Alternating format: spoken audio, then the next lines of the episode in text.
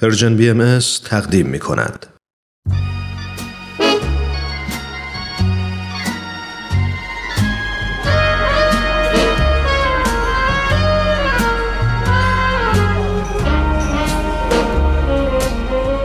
یه گوشه دنج و آروم توی فضای گرم و صمیمی. با اینکه دنجه ولی خلوت نیست. شاید بشه گفت یه جورایی شلوغم هست. البته از اون نوع شلوغی هایی که اصلا آزار نمیرسونه. همه سرشون تو کار خودشونه. کسی مزاحم کسی دیگه نمیشه. یکی مشغول مطالعه است یکی داره با هنسفیریش موسیقی مورد علاقه رو گوش میده.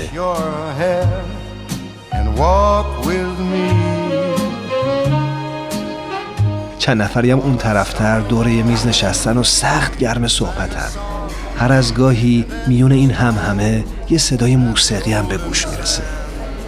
گوشه گوشه اینجا رو دوست دارم ولی مکان محبوبم فقط و فقط اون میز آلبالویی گرد و کوچیک کنار پنجره است. همون پنجره ای که پر از گلدونای شمدونی تازه گل داده است. واقعا تو اگه جای من بودی توی همچی فضایی عاشق هنر نمی شدی؟ راستی داشت یادم می‌رفت. اسم اینجا کافه هنره.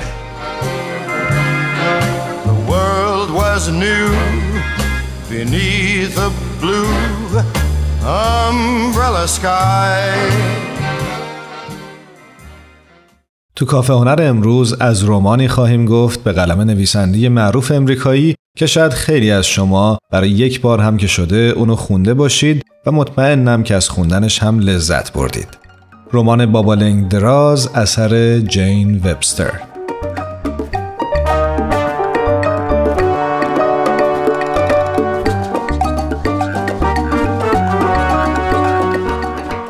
این رمان یک رمان نامنگارانه است و دار که اون رو موفق ترین کتاب جین وبستر می‌دونند. بابا لنگ دراز برای اولین بار در سال 1912 میلادی منتشر شد. این رمان نخست به صورت دار در مجله امریکایی خانی بانوان منتشر می شد که سرانجام در سال 1912 به صورت کتاب منتشر شد که فروش بالایی هم داشت. این کتاب تنها یک اثر داستانی ساده نبود بلکه برانگیزاننده تحرکی برای بهبود وضعیت نگهداری از کودکان یتیم هم بود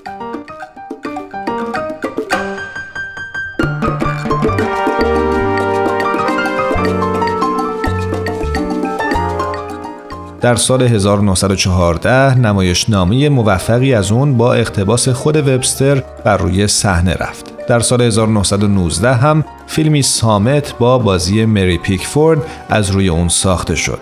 وبستر در سال 1914 دشمن عزیز رو به عنوان دنباله‌ای برای بابا لنگ دراز منتشر کرد.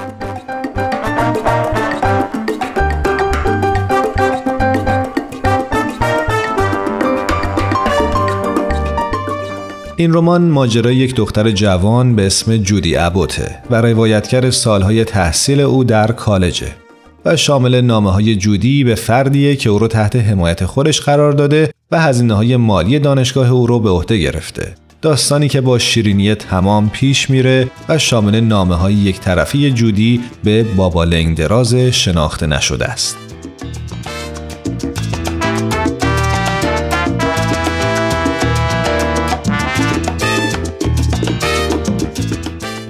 نامه های جودی ساده، بامزه و بحث برانگیزند. او اگرچه در نامه های خودش اطلاعاتی هم درباره پیشرفت تحصیلی خودش ارائه میده ولی در اصل مشغول خاطر نویسیه و به اظهار نظر درباره محیط و های اطراف خودش می‌پردازه. جودی یک قهرمان معنس عالیه، خوشحال و تا حدی بامزه است.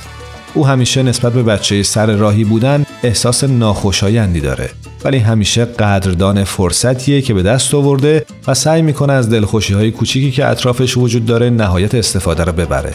جودی باهوشه و به نسبت سنش جوانتر به نظر میاد و در دنیایی متفاوت از دنیای اطرافش زندگی می‌کنه.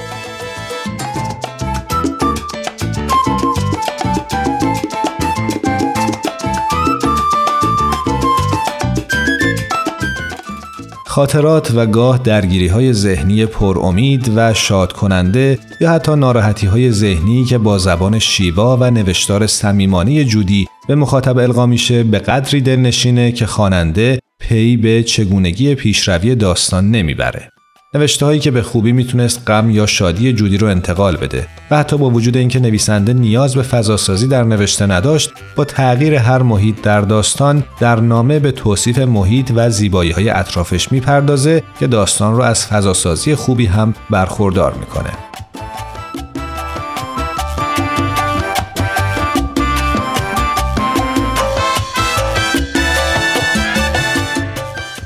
در بخشی از کتاب با هم می‌خونیم. نامه نوشتن به کسی که انسان ندیده و نمی‌شناسه کمی مزهکه اصلا برای من نامه نوشتن عجیب و غریبه. من کسی رو نداشتم که براش نامه بنویسم. بنابراین اگه نامه های من درجه یک نیست امیدوارم ببخشید. من همه عمر تنها بودم. ناگهان یه نفر پیدا شده که نسبت به من و سرنوشت آینده من اظهار علاقه کرده. به همین خاطر من تمام این تابستون راجع به شما فکر کردم. احساس می‌کنم خونواده ای پیدا کردم.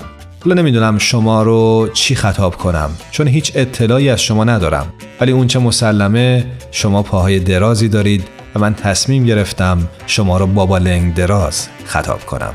امیدوارم بهتون بر نخوره. این شوخی بین ما دو نفر باقی میمونه.